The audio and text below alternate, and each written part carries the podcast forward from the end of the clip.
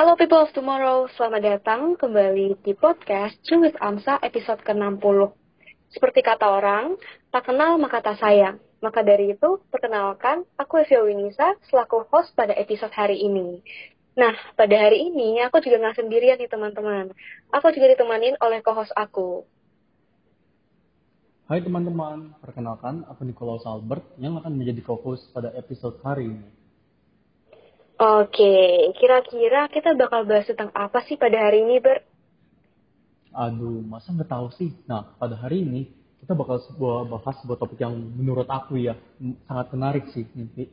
Yaitu tentang panu atau dalam bahasa medis sering disebut dengan tinea versicolor ataupun pityriasis versicolor. Wah, pasti teman-teman udah gak asing nih sama Panu. Kalau seingat aku ya, aku dulu pas kecil itu sering banget dibilangin sama orang tua, kalau misalnya habis main dari luar, badannya masih panas, keringatan itu nggak boleh mandi, soalnya bisa panuan, kata orang tuaku sih gitu.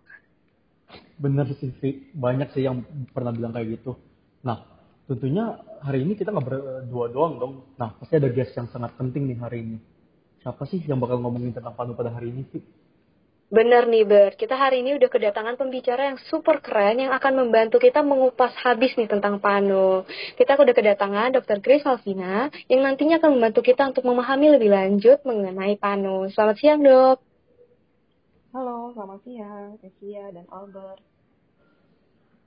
Oke, selamat siang dok. Nah, dok, sebelum kita memulai podcast kita, izinkan saya untuk sekali lagi berterima kasih atas ketersediaan dokter untuk menjadi pembicara pada Culit Amsa pada episode kali ini. Iya, saya sama-sama. Saya juga uh, terima kasih ya untuk kesempatannya bisa sharing bareng di sini. Oke, mungkin tanpa berlama-lama lagi, kita langsung saja masuk ke dalam pembahasan kita nih. Mungkin aku izin mengajukan pertanyaan yang pertama ya dok. Sebenarnya, apa itu jamur dok, dan apa itu panuan? Oke, sebelumnya aku uh, kasih brief dulu ya. Tadi kan udah dikenalin bahwa panu itu secara medis namanya tinea versicolor atau pityriasis versicolor. Nah, itu adalah nama penyakit. Cuman penyebabnya adalah si jamur ini gitu ya. Jamur di sini maksudnya bukan jamur yang bisa dimakan ya, Uh, tapi jamur di sini adalah patogen atau mikroorganisme yang bisa bikin kulit kita terinfeksi dan menyebabkan penyakit. Dari situ, jamur yang kemudian menginfeksi bisa menjadi yang namanya panu atau tinea versicolor. Itu. Oh, jadi ternyata aku baru tahu nih. Jadi selama ini aku kira Tinea versicolor itu nama jamurnya kan, bukan nama penyakitnya. Nah, selain itu nih dok kan iya, juga... benar, benar. Oh iya. Bukan tuh, buat uh, jadi kenalan dulu ya sama si jamur. Hmm. Jamurnya namanya Malassezia. Uh, Oh, ada beberapa Malassezia. Malassezia. Jadi keluarga Malassezia ini yang kemudian menyebabkan penyakit yang namanya tinea versicolor. Hmm, gitu ya dok. Nah kalau gitu saya juga ingin nanya nih dok kan biasanya ada banyak stigma stigma negatif sama kayak orang pada takut sama panuan gitu kan kayak wah panu bisa kayak sampai gimana gitu. Nah kalau dari pengalaman dokter sendiri nih sama dari dunia medis itu sebenarnya panuan itu gejalanya apa sih yang bisa muncul saat orang itu terkena panuan? Oke, jadi kalau kita mulai waspada nih, ini tinea versicolor atau bukan gitu ya. Itu pertama-tama lihat dari warna kulitnya yang paling kelihatan. Warna kulitnya bisa lebih pucat atau lebih gelap. Kadang bisa kemerahan. Batasnya tegas, kemudian di permukaannya akan ada kulit yang bisa mengelupas. Lalu dia sifatnya rata dengan kulit sekitarnya, jadi tidak menimbul. Nah, nanti kita lihat lagi munculnya di mana ya. Kalau misalnya munculnya yang paling sering untuk tinea versicolor ini adalah di batang tubuh, di tangan, kaki, dan leher. Jadi, uh, kalau misalnya kamu lihat ada warna yang berubah dari kulit kamu, baru kita lihat-lihat nih, ini bener nggak ya panuan atau yang lain gitu. Wah, ternyata gejalanya cukup banyak ya dok. Mulai dari tadi ada perubahan warna kulit, terus kulitnya terkelupas, terus biasanya dia rata dengan kulit ya dok. Mungkin saya juga izin bertanya kembali dok. Kan gejalanya juga maksudnya kayak cukup sering terjadi pada penyakit lain. Misalnya kan kayak perubahan warna kulit juga bisa karena alasan lain gitu selain panu dok. Kira-kira gimana caranya kita tahu kalau misalnya itu ternyata panu dok? Iya, dari tempat munculnya kita bisa mengira-ngira gitu ya. Seperti yang tadi sudah disebutkan, tempat yang paling sering adalah bagian batang tubuh tangan, kaki, dan leher. Kemudian biasanya dia akan gatal tuh waktu lagi berkeringat. Jadi tipikalnya itu. Uh, kalau untuk tahu lebih lanjut, apakah ini ini color atau yang lain, biasanya harus diperiksakan lebih lanjut dilihat bisa lewat lampu wood bisa kita scrap kulitnya lalu dicek dengan mikroskop pewarnaan tertentu begitu untuk memastikan bahwa ini penyebabnya adalah jamur. Oh, wah begitu ya dok. Nah dok, saya ingin bertanya juga nih. Saya jujur agak kepo ya. Soalnya kan kalau seperti yang kita ketahui semua orang pasti keringetan kan nih dok. Nah terus kok bisa sih dok kayak misalnya wah aku kena panuan tapi teman aku bisa nggak kena panuan gitu kayak orang ini bisa benar-benar terinfeksi panuan itu gimana ya? Iya bagus banget pertanyaannya ya. Jadi kok yang satu bisa sering banget sih panuan, yang satu enggak gitu ya? Faktor-faktor yang mendukung terjadinya panu ini uh, cukup banyak ya. Selain predisposisi genetik, kemudian kalau misalnya gampang berkeringat dengan udara yang lembab dia jadinya si jamur ini kemudian berubah fase di siklus hidupnya jadi patogen jadi yang berbahaya bisa diinfeksi gitu. Atau kadang-kadang kulit yang berminyak juga yang cenderung berminyak bisa lebih sering bisa terkena si infeksi color. Dan perlu kamu ketahui ya bahwa si malassezia ini, jamur ini sebenarnya flora normal di kulit semua orang. Hanya ada orang-orang tertentu yang dengan faktor-faktor yang tadi aku sebutkan itu dia bisa jadi berubah bentuk yang kemudian jadi menginfeksi dan jadi thin color gitu. Wah, baik dok. Aku juga penasaran nih dok, um, apakah ada cara yang kita dapat lakukan untuk mencegah dan juga melindungi diri kita nih dok dari infeksi panu ini dok? Oke, jadi caranya gimana ya supaya bisa mencegah gitu ya? Yang pertama kita harus jaga kebersihan kulit yang pertama, karena uh, dia kan kita udah tadi udah sempat disebutkan bahwa dia itu senangnya atau berubah bentuk menjadi patogen saat kelembaban yang tinggi. Maka uh, bisa misalnya kita pakai baju yang tidak terlalu panas. Kalau misalnya udah cuaca lagi cerah banget, kita bisa pakai baju yang agak tipis gitu supaya nggak gampang berkeringat atau kalau berkeringat pun dia gampang untuk menguap kembali begitu. Terus kalau dari luar tadi kan udah sempet disinggung ya kalau misalnya habis dari luar keringetan panas nggak boleh langsung mandi gitu. Nah itu kenapa? Itu kalau misalnya nih kamu lagi berkeringat habis aktivitas pori-pori kan terbuka. Kalau misalnya langsung disiram air dingin pori-porinya langsung menutup begitu ya.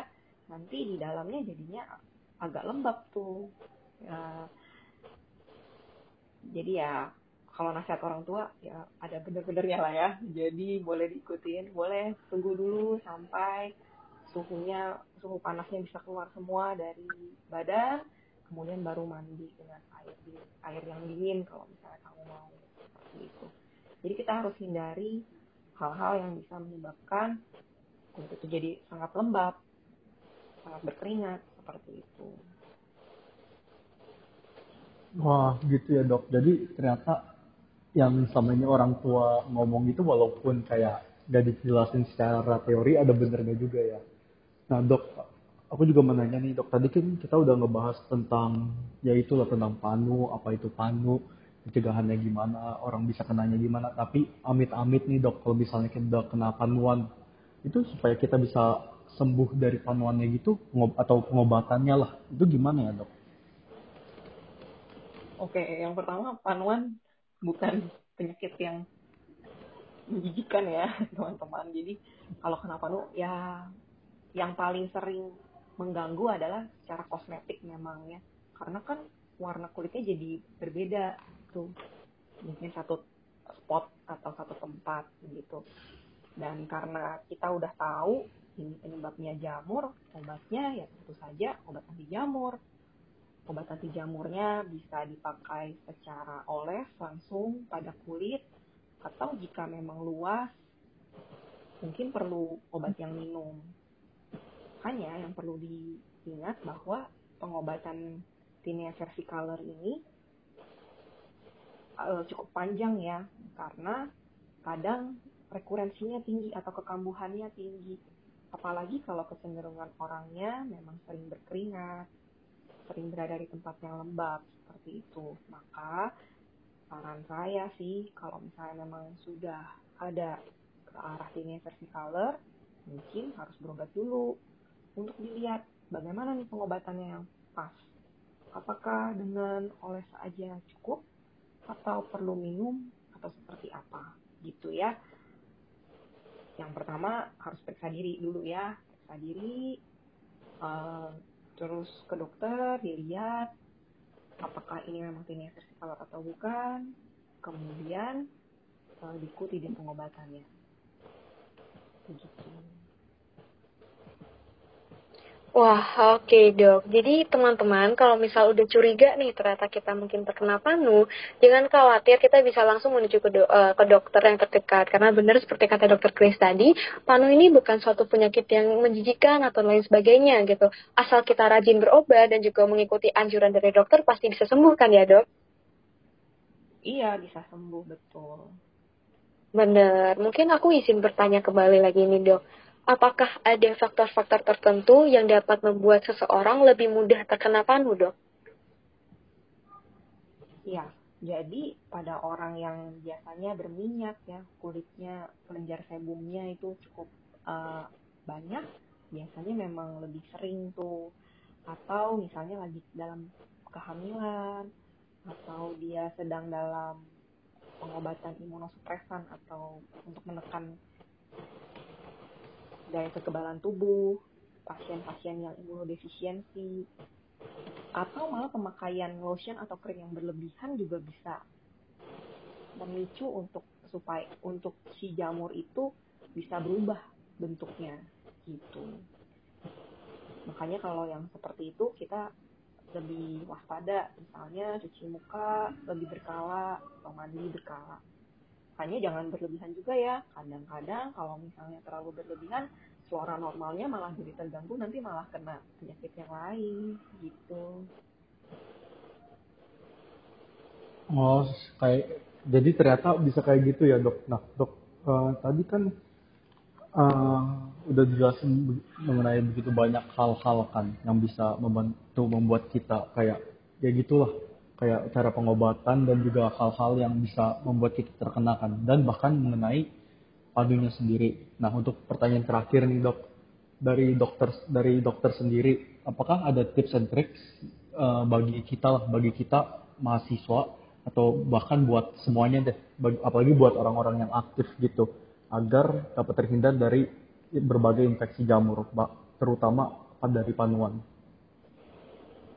Oke, jadi tipsnya adalah yang pertama harus jaga kebersihan. Kalau misalnya kamu tahu kamu sering berkeringat, berarti kamu harus bawa baju ganti misalnya. Kemudian siap sabun untuk bersih supaya tetap bersih gitu.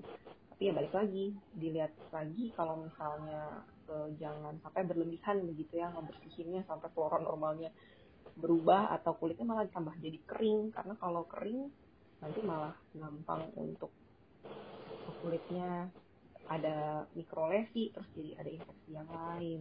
Seperti itu. Dan kalau misalnya kamu sudah ada bakat misalnya ya, maksudnya kecenderungan untuk menjadi sering panua, bisa diberikan pengobatan profilaksis. Bisa oles, bisa minum pada saat tertentu. Misalnya udah tahu cuacanya sangat lembab, maka dokter bisa menyarankan untuk oh kalau gitu kamu boleh minum obatnya atau dioleskan gitu. Tapi tidak terus menerus hanya sekali waktu saja. Makanya namanya profilaksis. Jadi pencegahan sifatnya. Karena e, kalau misalnya sudah kena gitu ya kadang-kadang warna yang berubah di kulit itu bisa agak menetap beberapa lama setelah jamurnya sudah tidak ada atau eradikasi begitu jadi kan agak stressful juga ya kalau misalnya kok warna kulitnya nggak sama gitu. Jadi daripada mengobati yang ke belakangnya kita nggak tahu prognosis atau perjalanan penyakit selanjutnya apakah si perubahan warnanya ini bisa kembali seperti warna kulit sekitarnya atau enggak, ya sebaiknya dicegah gitu. Cara pencegahannya yang tadi kebersihan, bisa pakai baju ganti. Kalau misalnya kamu sangat berkeringat lalu memang jika uh, orangnya memang sudah cenderung ke sini versi colornya sering sekali gitu ya biasanya bisa pakai obat profilaksis tersebut Nah, begitu ya teman-teman. Jadi tips and tricks dari Dr. Grace adalah kita tuh harus jaga kebersihan nih. Mungkin mulai dari bawa baju ganti dan juga misal um, menggunakan sabun ketika mandi. Tapi ingat ya, segala macam hal yang berlebihan itu tidak baik. Jadi walaupun kita harus jaga kebersihan, tapi jangan sampai kita menjaga kebersihannya terlalu berlebih ini. Terus kemudian kita juga bisa berobat nih ke dokter. Nanti kalau misal kita tuh emang cenderung lebih rentan atau lebih mudah terkena panu, itu bisa diberikan obat yang fungsinya tuh buat membantu kita mencegah nih untuk terkena panu gitu kan. Sering dibilang sama orang tua mencegah itu lebih baik daripada mengobati ya teman-teman. Jadi cukup simple sebenarnya dok untuk menghindari dari panu ini. Iya simple dan harus telaten yang pasti. Jadi nggak bisa sekali-sekali aja Nah, begitu ya teman-teman. Mungkin karena adanya keterbatasan waktu, pertanyaan dari Albert tadi, yang mungkin sudah disebutkan sama Albert tadi, merupakan pertanyaan terakhir sekaligus pertanyaan penutup untuk podcast Chill with Amsa episode 60 pada hari ini. Aku mau mengucapkan terima kasih yang sebesar-besarnya kepada Dr. Grace Alvina yang sudah bersedia untuk hadir dan juga share ilmu bersama kita semua. Semoga melalui podcast ini, teman-teman semua dapat menambah ilmu dan menjadi semakin paham mengenai mengenai Panu.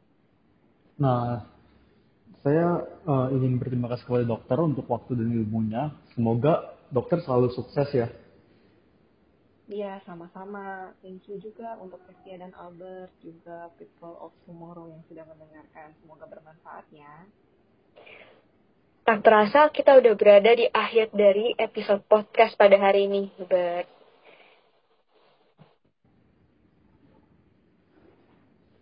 Nah, benar banget. Semoga podcast ini dapat bermanfaat ya bagi teman-teman semua. Akhir kata, aku Evia. Dan aku Albert. Kami pamit undur diri. Terima kasih dan sampai jumpa di podcast berikutnya. Viva Hamsa. Viva Hamsa.